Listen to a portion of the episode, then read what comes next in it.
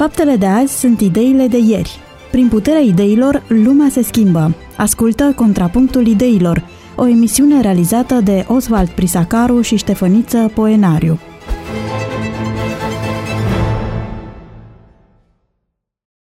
Pe 94,6 FM, de la această oră, Radio Vocea Speranței vă oferă o nouă ediție a emisiunii Contrapunctul Ideilor. Osval Prisacar, împreună cu pastorul Ștefăit Niță Poenariu, vor fi împreună cu dumneavoastră pe parcursul următoarelor minute pentru a vă oferi din nou puncte de vedere în legătură cu subiecte care interesează lumea creștină, ne interesează pe noi pentru că privesc viața noastră sau pentru că ne afectează mai mult decât ne putem, ne putem imagina.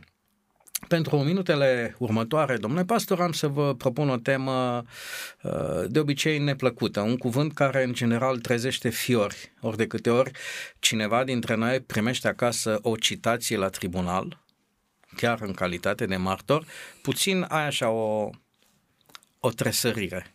Nu e ca și cum ai fi câștigat la loto, nu? Când, când ești chemat în fața unui tribunal, ceva te strânge în spate. Ori, uh, pentru că tot am vorbit despre a doua venire, despre uh, ocazia ca cei credincioși să fie luați la cer, ca să se bucure de viață veșnică, întrebarea se va pune și ne opunem uh, cum se face această alegere. Iar termenul biblic pentru lucrul acesta este cuvântul judecată. Uh, cum reacționează creștinii, în general, fără să ne referim neapărat la o confesiune anume, uh, în legătură cu acest termen sau cu acest concept de judecată pe care o va face Dumnezeu. Există două tendințe. Într-una încercăm să scăpăm de conceptul de judecată sau, să, sau să-l diluăm atât de mult încât să îi băgăm pe toți în cer, încât uh, să considerăm că toți vor ajunge acolo și judecata cumva ar face referire la câteva etape cumva. Pentru o perioadă unii nemântuiți, dar până la urmă prin șederea într-o mie de ani pe pământ sau printr-un purgatoriu sau printr-o, într-o formă sau alta, până la urmă toți vom fi mântuiți. Sau cealaltă variantă este una în care folosim judecata ca motivație pentru a ne pocăi, ne folosim de judecată pentru a produce frică, și frica aceasta să determine anumite comportamente noi sau din potrivă să fim ușor de manipulați, de manipulat, dar uh, uh, judecata este de pe de o parte din păcate, pe de alta din fericire, o realitate care ne face să înțelegem că nu vor fi toți mântuiți. Iar dacă ne raportăm la salvați, mântuiți, da, asta înseamnă salvați, uh, izbăviți. Iar dacă ne uităm la uh, în cartea Apocalipsa și nu doar, vom găsi că cei care vor fi mântuiți, oile în anumite evanghelii, da, numiți cei mântuiți, oile sunt puține, caprele sunt multe. Cei de la dreapta vor fi puțini, cei de la stânga vor fi mulți, încă există imaginea rămășiței, adică foarte, foarte, foarte puțini. Iar această distinție va fi una uh, făcută în dreptate, în dreptate, unde nu poate exista milă decât dreptate. Dragi ascultători, ca să nu-l credeți pe domnul pastor pe cuvânt, pentru că așa suntem învățați în, uh, într-una din epistolele lui Pavel, că niște creștini cu o inimă mai aleasă s-au îndoit de cuvintele, nu, nu în sensul necredinței, ci au vrut să verifice spusele apostolului Pavel. Uh, am să vă citesc uh, textul la care a făcut referire domnul pastor. În Matei 25, evanghelistul spune așa, toate neamurile vor fi adunate înaintea lui. El îi va despărți pe unii de alții, după cum desparte păstorul oile de capre și va pune oile la dreapta, iar caprele la stânga lui. Este o imagine, o metaforă, dar este evident că lucrul acesta se va întâmpla, adică textul este atât de categoric încât nu există excepții. Toți toate neamurile vor fi adunate. Cu toții vom avea parte de o judecată. Alături de această imagine mai sunt și alte texte în Biblie, destul de multe care vorbesc despre judecată. Așa că uh, nu putem ignora decât dacă facem lucrul acesta în mod conștient. Ați pomenit de două tendințe, una de a minimaliza rezultatul judecății sau de a-l face digerabil pentru toți, sau cealaltă tendință de a folosi judecata ca motivație pentru pocăință. Uh, despre ultima aș vrea să vorbim puțin înainte de a, de a trece mai departe. Uh, este etic? Poate recunoaște Dumnezeu asemenea pocăință care provine din frica judecății? Uh-huh. Este la fel de etic și de productiv ca și cum am folosit răsplata sau raiul ca motivație pentru cer. Pentru că noi avem tendința să considerăm mai degrabă că frica nu poate să dea vreun rezultat bun și n-are cum un om să aibă o motivație curată sau n-are cum să aibă vreo transformare autentică, n-are cum să iubească, pentru că în iubire nu este frică. Deci eh, comportamentele acelea sunt condiționate cumva și sunt interdependente de, de o frică continuă. Va dispărea frica, va dispărea și comportamentul uh, frumos, pocăit. Dar uh, noi înțelegem sau începem sau credem sau credem mai ușor că o astfel de motivație este greșită și nu există iubire uh, știu eu, generată de frică, dar nu există nici iubire autentică generată de interes. Adică dacă schimbarea mea sau pocăința mea sau căutarea mântuirii mele este cumva izvorâtă din interes sau de dragul recompensei sau de frica pedepsei, acolo, acolo nu putem vorbi, acolo nu putem vorbi despre iubire. Atunci trebuie să mai uh, dați o explicație pentru un alt pasaj din Evanghelie, acolo în care, uh, eu știu, uh, purtătorul de cuvânt, speakerul ucenicilor, Petru, mm-hmm. curajosul, viteazul, ia cuvântul într-o anumită împrejurare și spune, iată că noi am lăsat tot și te-am urmat. Ce răsplată vom avea? Ori Mântuitorul nu îi bate obrazul și spune, Petre, de asta vii tu după mine?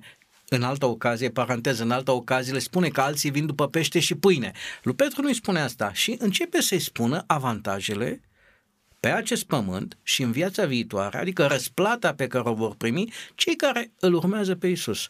Nu e cumva o contradicție cu ce a spus, adică nu cumva asta e motivația. Cei care ați lăsat casă, masă, tată, frați, veți avea însutit pe pământul acesta și viața veșnică.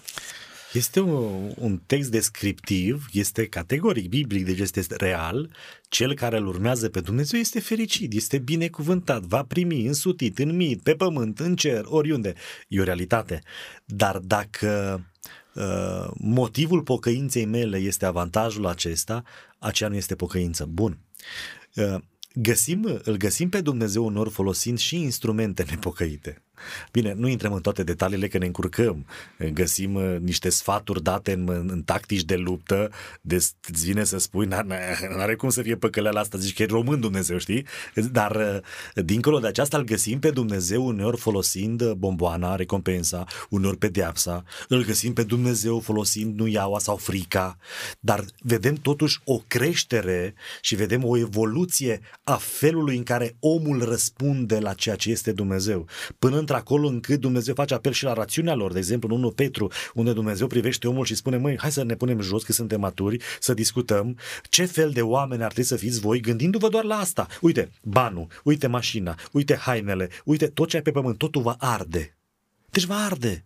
Nu veți rămâne cu toate acestea. Deci de ce să investiți în lucrurile care vor trozni și vor arde? Ce rămâne? Deci, măi, oameni buni, alegeți mântuirea. Răi să fiți, egoiști să fiți. Ce vă zic eu este bine. Adică este, vă este bine vouă din orice perspectivă. Există dialogul acesta. Există coborârea aceasta condițională cumva a lui Dumnezeu în raport cu omul și le de acolo de unde este. Dar vedem felul lui Dumnezeu de raportare, un fel care este uh, modelat potrivit vârstei spirituale, vârstei psihice, vârstei religioase uh, a omului cu care el vorbește. Nici de cum nu justifică uh, o motivație falsă. Dar, într-adevăr, o spune, cei mai mulți au venit după pâine și pește, dar Dumnezeu acceptă și jertfele noastre murdare, acceptă și intențiile noastre care murdare.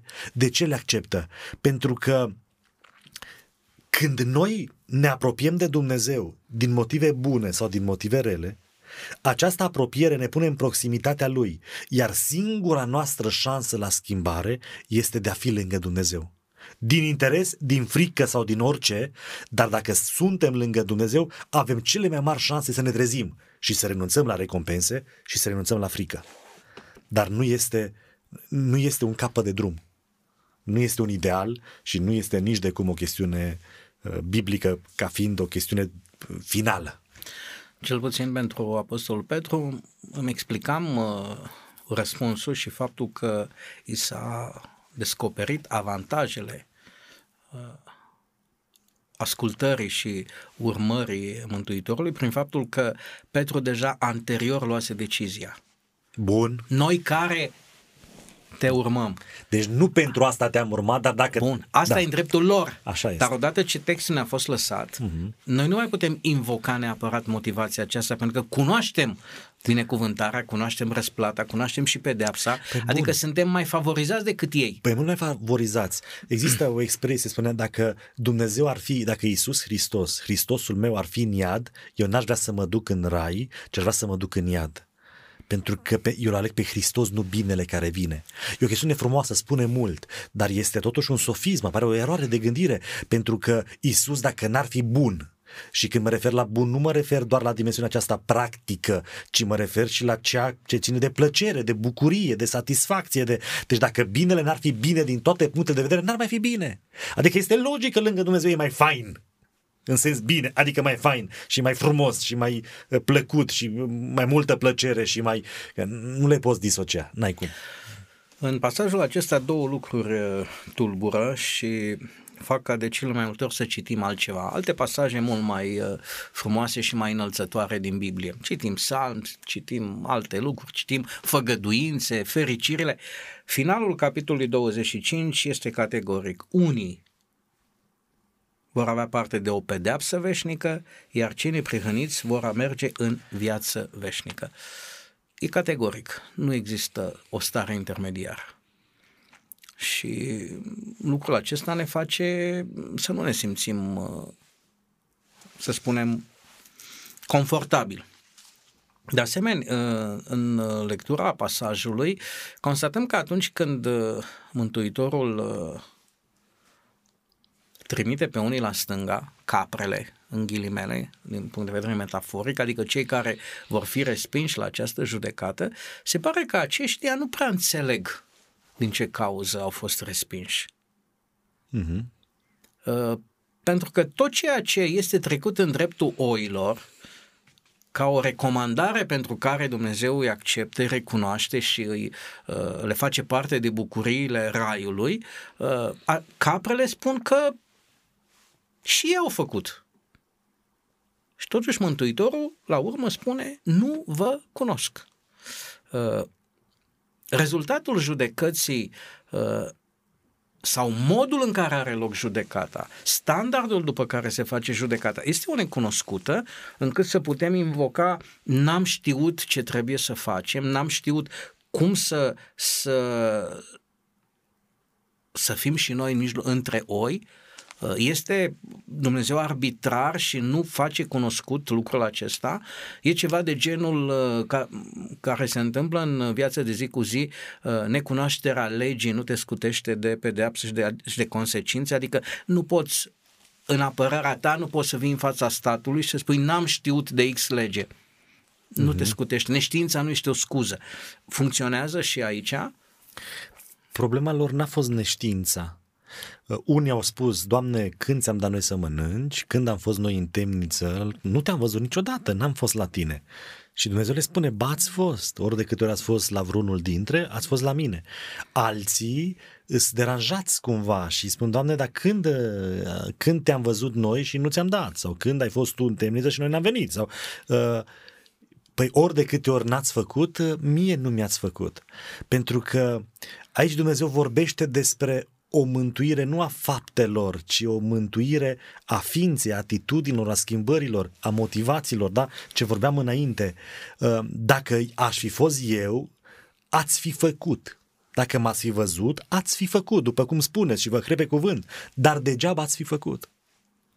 Pentru că ați fi făcut-o dintr-un interes.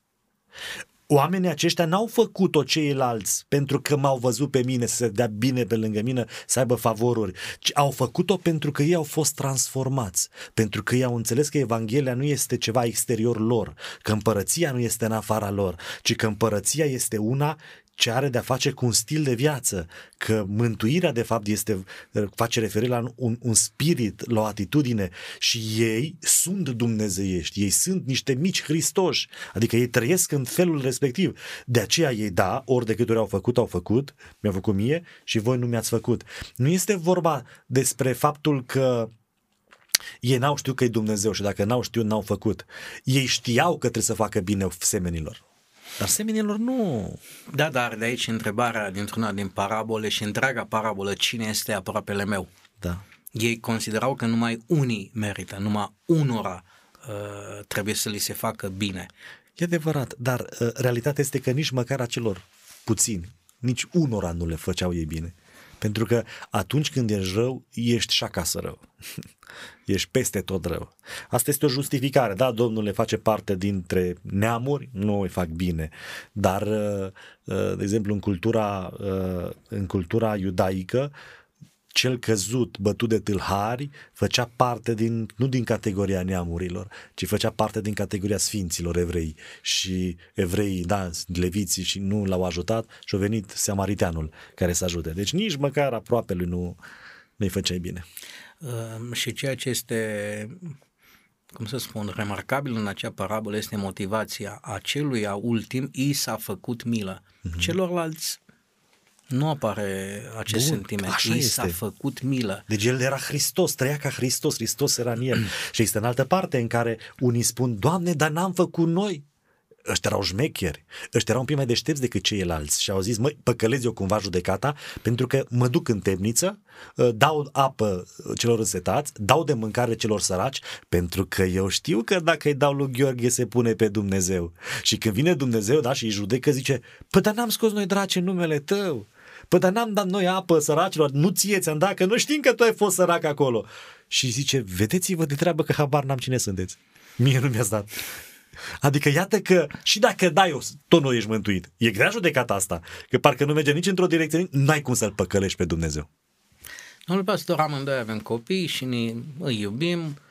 Uh, și am să vă întreb, uh, îi iubiți numai când vă ascultă? Dar e mai ușor să iubești când te ascultă uh, pentru noi. Când nu vă ascultă. Îi iubesc. Îi iubiți. Da, sigur. Uh, și dacă nu vă ascultă în continuare, îi dezmoșteniți? Acum mi-e ușor să spun că nu, că mici. Cred că nu, sigur.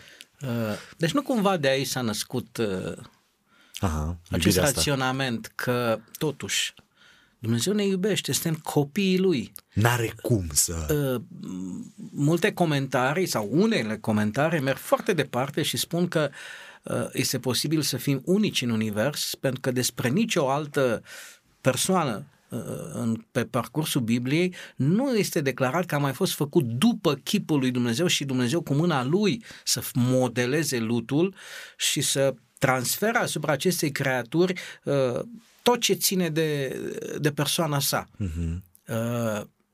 Adică statutul pe care l-au oamenii în fața, în lumea creată de Dumnezeu este atât de înalt încât uh, Dumnezeu care este iubire își poate permite, în ghilimele, uh-huh. termenul neavând altul la dispoziție, își poate permite să, să nu-și iubească copiii răzvrătiți cum și noi îi iubim și iertăm. Uh-huh nu-i aprobăm, dezaprobăm faptele lor, nu o să fim niciodată de acord atunci când copiii noștri fac prostii, dar totuși îi iubim. Apare o eroare de gândire. Dumnezeu nu poate face mai mult decât a făcut. Deci, mai ușor era pentru Dumnezeu să ne bage în cer, să ne ducă în împărăția Lui, să ne dea viața veșnică, decât să moară pentru noi. E, e incomparabil. Adică Mai bine îi spun copilului, da, te duci astăzi la Dino Park, decât să mor pentru el. Nu?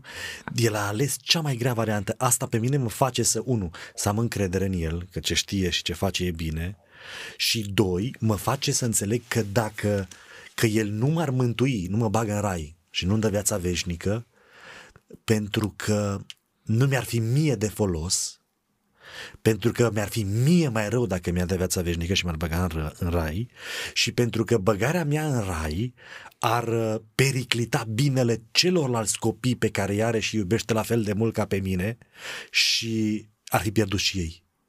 Și atunci, pentru ca măcar pe unii să-i salveze, pentru ca mie să-mi facă bine lucrul acesta, faptul că Dumnezeu nu mă mântuie, adică nu mă duce în cer, Așa că mântuirea sunt, altceva. probabil, da? Păi așa cum sunt, pentru că mântuirea înseamnă mai mult decât atât, da? Noi prin mântuire înțelegem rai și cer. Uh, faptul acesta este chiar în folosul meu, este chiar o răsplată pentru mine dacă eu neg relația cu Dumnezeu, dacă eu refuz prezența Lui în viața mea, uh, o veșnicie în păcat ar fi un iad mai groaznic decât iadul creat de Biserica Catolică. Mai grav. E bine, iadul uh, e creat uh, în Biblie. Da, Iadul apare în Biblie, deci este Iazul. anterior Bisericii Catolice, dacă o luăm da. istoric ca vorbind. interpretate, ca interpretare. Ca interpretare. Uh, Ceea ce a creat uh, Biserica Catolică și doar în interiorul Bisericii Purgatoriu. Catolice se găsește este purgatoriul. Uh, Este meritul, uh, surplusul de merite ale sfinților. Nu există în Biserica Ortodoxă, Mhm. Da. în lumea protestantă nici atâta. Uh, in- Cumva că cantitatea de fapte bune și de merite uh, ale uh, sfinților și ale celor mântuiți uh, ar fi mai mult decât ar fi nevoie și, Și că atunci mai ar dă putea și fi altora. transferate.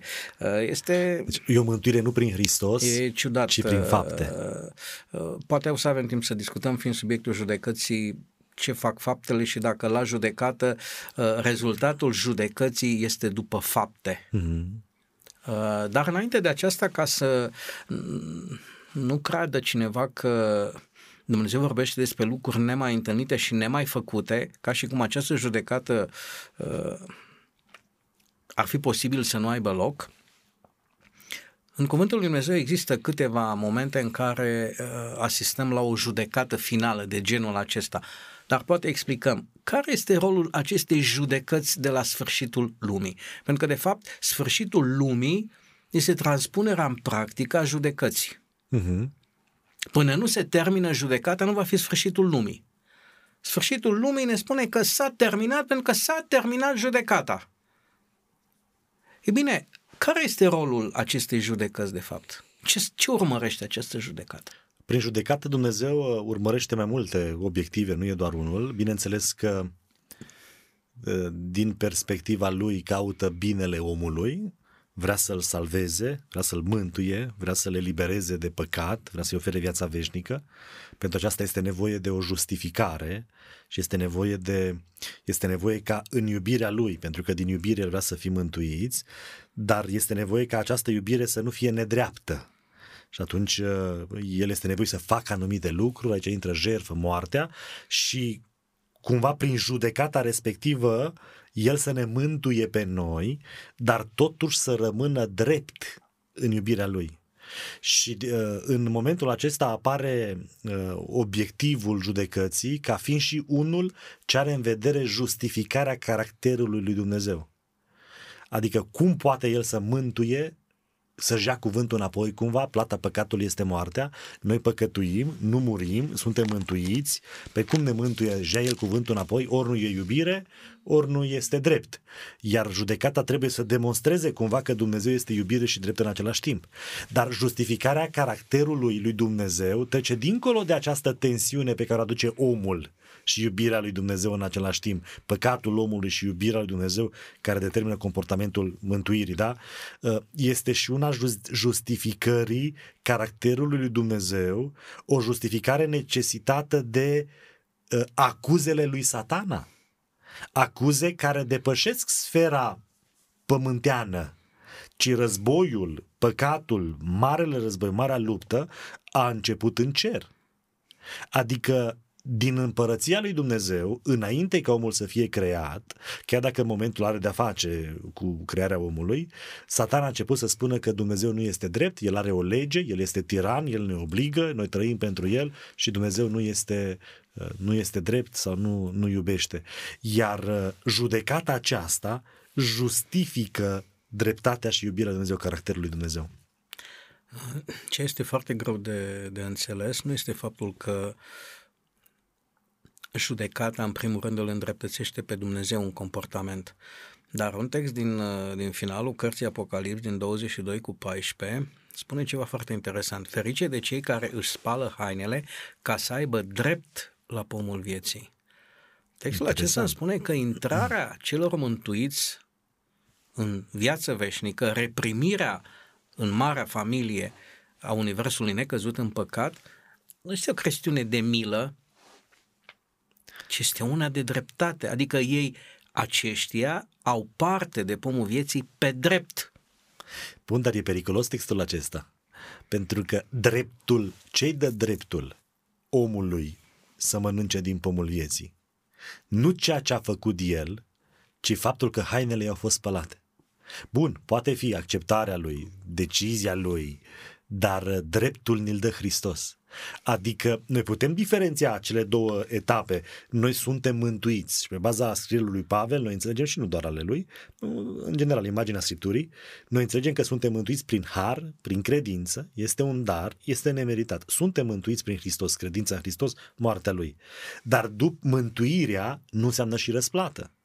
În Corinteni, Pavel vorbește despre lucrul acesta și spune că unii vor fi mântuiți ca prin foc. Spune, ei vor fi mântuiți ca prin foc, unii care investesc pe pământ în trestie, în fân, în, în, în lucruri care pierd, vor fi mântuiți ca prin foc, dar își vor pierde răsplata. Deci mântuirea cu răsplata sunt două lucruri separate. Însă dreptul acela, acolo în text, face referire la mântuire, nu la răsplată. Cine mănâncă din pomul vieții dovedește că va trăi veșnic, adică este mântuit. Deci dreptul acela se referă nu la faptele omului care contrace Scriptura, ci se referă la, și spune textul, la spălarea hainelor. Iar spălarea face Vedeți Hristos. Ce este senzațional este faptul că spălarea aceasta a hainelor este un drept pe baza meritelor lui Hristos. Da. Sunt meritele lui și prin asta este drept, judecata este dreaptă, dar acest drept care este al lui Hristos este trecut de data aceasta asupra celor mântuiți și devine dreptul lor Da. și cumva justificarea lor de a fi acolo, justificare acceptată de restul lumii necăzute în păcat. Deci nu sunt un fel de rude de mâna a doua de la țară, adică le primim și pe ele, dar mai în hol, așa da. mai, nu justifică, nu merită, dar pentru că tot vin uh, acum sărbătorile de iarnă, că așa e mai uh, corect politic, uh, n-am, n-am, da. n-am deschis subiectul, dar nu știu da. că nu o să-l reluăm. Uh, vin și rudele, de, ah, o dată, o zi pe an le primești, le omenești, dar după care se duc la ele acasă, nu... Uh, Suntem fi de, drept, de drept. Deci este interesant că uh, mântuirea este un dar, este nemeritat, mântuirea nu poate fi justificată prin fapte, nu poate fi câștigată decât primită prin credință, dar odată ce lucrul acesta se întâmplă, ea devine meritorie, adică tocmai că ai primit-o prin credință te justifică să fii acolo. Da. E ceva greu de, de acceptat Te justifică, și îți dă dreptul. îți dă dreptul. Deci Da. asta este, uh, terminologia este nemaipomenit, îți dă dreptul. Adică noi nu ne vom simți acolo cei care vor În fi plus sau că n-ar trebui să în fim. plus că nu merităm sau că se vor uita la noi unii așa, Uh. cine sunt ăștia? Răzvrătiția de pe pământ, li s-a Sunt făcut cei milă. care au crezut, care au trecut prin și au virit. Uh, Chiar mai mult, uh, Apocalipsa prezintă mult mai mult despre cei mântuiți Da. și despre uh, favoarea de a fi în jurul mielului tot timpul, așa cum declară Apocalips. Uh, doream să mai arătăm ascultătorilor noștri că în câteva momente din Biblie o, o ilustrare a acestei judecăți finale asupra întregii omeniri s-a mai întâmplat. O primă judecată a omenirii este cea din timpul potopului. Da. Cu excepția unei rămășițe, și aceasta ne, ne, ne transferă către judecata finală, unde, cu excepția unei rămășițe mântuite, toată omenirea de dinainte de potop a pierdut. Lucrul acesta este negat de unii și din lumea creștină. Pentru cei care cred Biblia e un adevăr. Există o motivație pentru care Dumnezeu i-a distrus? Păi motivația este identică cu cea de la final. Pentru că în, în teologie este numită intervenția lui Dumnezeu în istorie prin judecată. Este o judecată la fel ca judecata din urmă. Este o judecată definitivă. Nu doar că ei sunt pedepsiți cu moartea întâi, cu somnul morții, cu moartea ca somn, ci ei sunt ei deja au parte, prin intervenția lui Dumnezeu, de moartea a doua. Adică de, este clar că ei vor primi la final, da, după o ce, o mie de ani, înviere, cei răi vor învia, bun, ă, dar ei vor fi pentru totdeauna pierduți. Dumnezeu a judecat, la fel ca popoarele cananite, nu? La fel ca uh, uh, războiul sfânt, după cum spun unii, când Dumnezeu a spus șterge-te pe viața, pe fața pământului, să nu rămână unul, femeie, bărbat, tot, tot, tot, nici animale după ei să nu rămână. Uh, la fel, Dumnezeu îi judecă, vede că nu mai au cale de scăpare, Văd, vede că dacă ar mai rămâne, le-ar lua șansa și celor buni să mai trăiască frumos și Dumnezeu intervine în, în, în istorie prin judecată. Sodoma și Gomora. Dumnezeu din nou hotărăște, îi judecă, vede că nu mai au scăpare, vede că influența lor este atât de mare încât le va lua libertatea și celor buni să mai fie buni și Dumnezeu trimite foc din cer.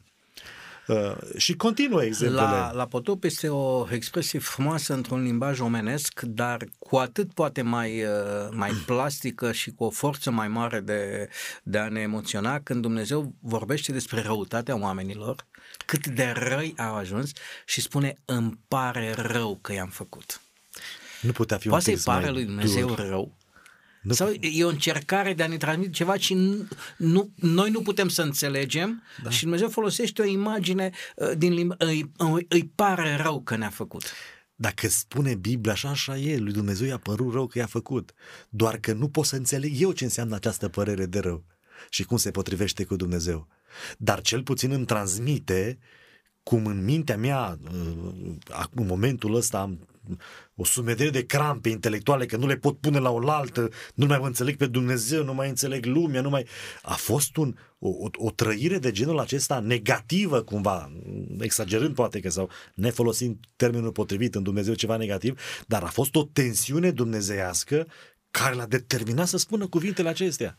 Ce nimic bun nu mai era în om. Toate planurile lor erau îndreptate spre rău. Și totuși le-a mai dat har 150 de da, ani. Da. da. Har găsim și acolo, har găsim și în Sodoma și Gomora. Da. Mijlocire găsim în Sodoma și Gomora și Dumnezeu negociază cu Avram. Nu erau nici 10 buni. Da. Da. Înseamnă că au scăpat sub 10. Da. Este evident că altfel dacă erau mai mulți de 10 îi, îi lăsau în viață. Da. Uh, este foarte interesant că această părere de rău exprimată altfel se găsește în momentul în care cel care va fi poporul ales scos din Egipt uh, păcătuiește la vițelul de aur. Și Dumnezeu într-o pornire, într-un, într-un limbaj uh, uman, pentru că nu acestea sunt uh, de fapt sentimentele, spune lasă-mă să-i șterg, să-i nimicesc. Pentru că au depășit măsura. Mm-hmm. Și doar mijlocirea lui, lui Moise îi salvează. Îi salvează. Uh, mai avem un caz de judecată finală de data aceasta nu asupra unor mulțimi mari, dar prin consecințe este o judecată finală, una în Vechiul Testament, în dreptul a trei preoți, leviți de fapt, Core, Datam și Abiram, și una în Noul Testament, în dreptul lui Anania și Safira. Ce au greșit? De pedeapsa aceasta este o judecată finală în dreptul lor. Nu este o pedeapsă uh, de genul cauză-efect. Uh, ai pus mâna pe două fire, te-ai electrocutat, este normal. Uh, e o consecință. Da. În judecată noi nu trebuie să ne băgăm, judecata este a lui Dumnezeu. E greu de înțeles. Și Dumnezeu spune, dă-te jos de pe scaun de judecător, judecata este a Fiului, a lui Isus Hristos, lasă-l să o facă. Aparent îți spune, îți vine să zici, bine domnule, am mințit. Și bun, promis lui Dumnezeu că îi dai și nu-i mai dai. Negociezi prețul, faci tu cumva. Te dai mare că dai mai mult în public, în casă, faci tu și rezolvi. De ce să-l moară pe loc? De ce să deschizi pământul și să înghită? De ce să... Adică, uh, nu știu. Adică aparent pare nedrept, că mai mint, mint și alții.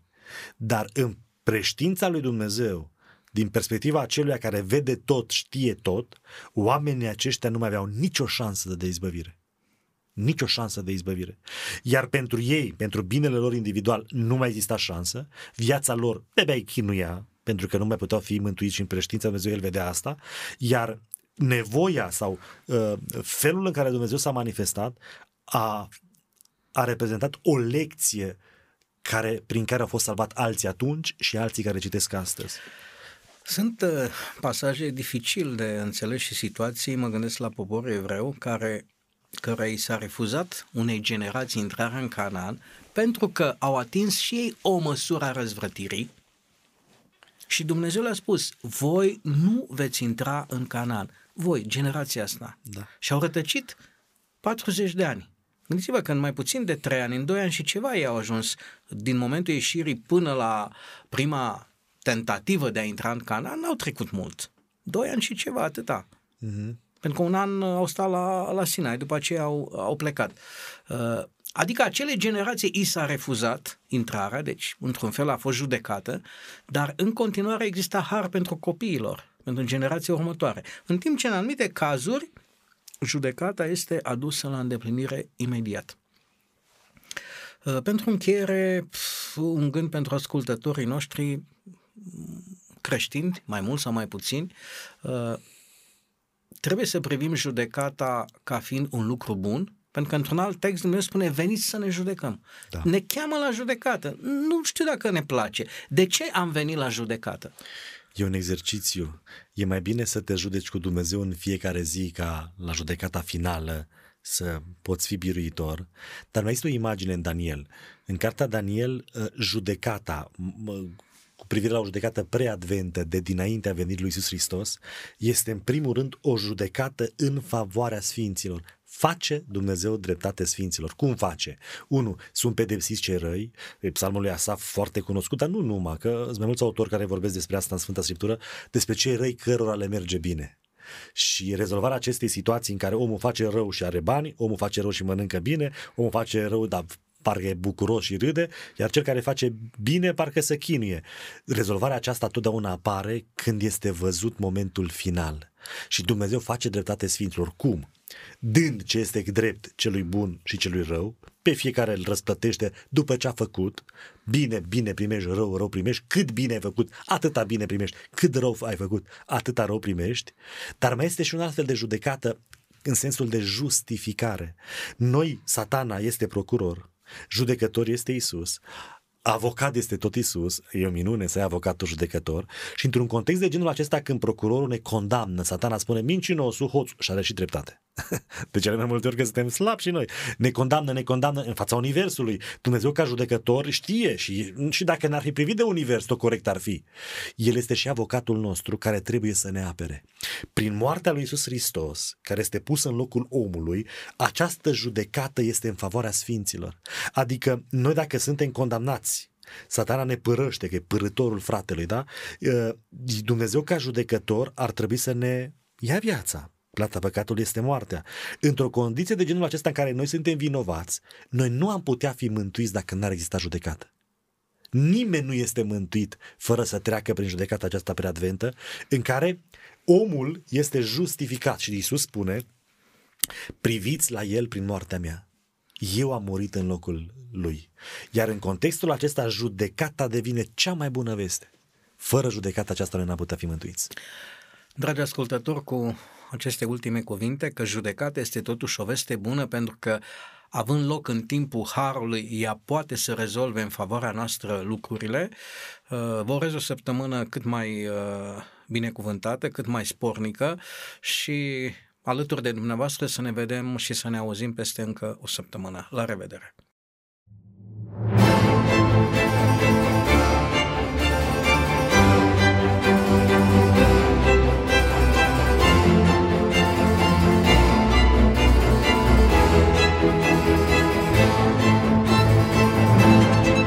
Faptele de azi sunt ideile de ieri.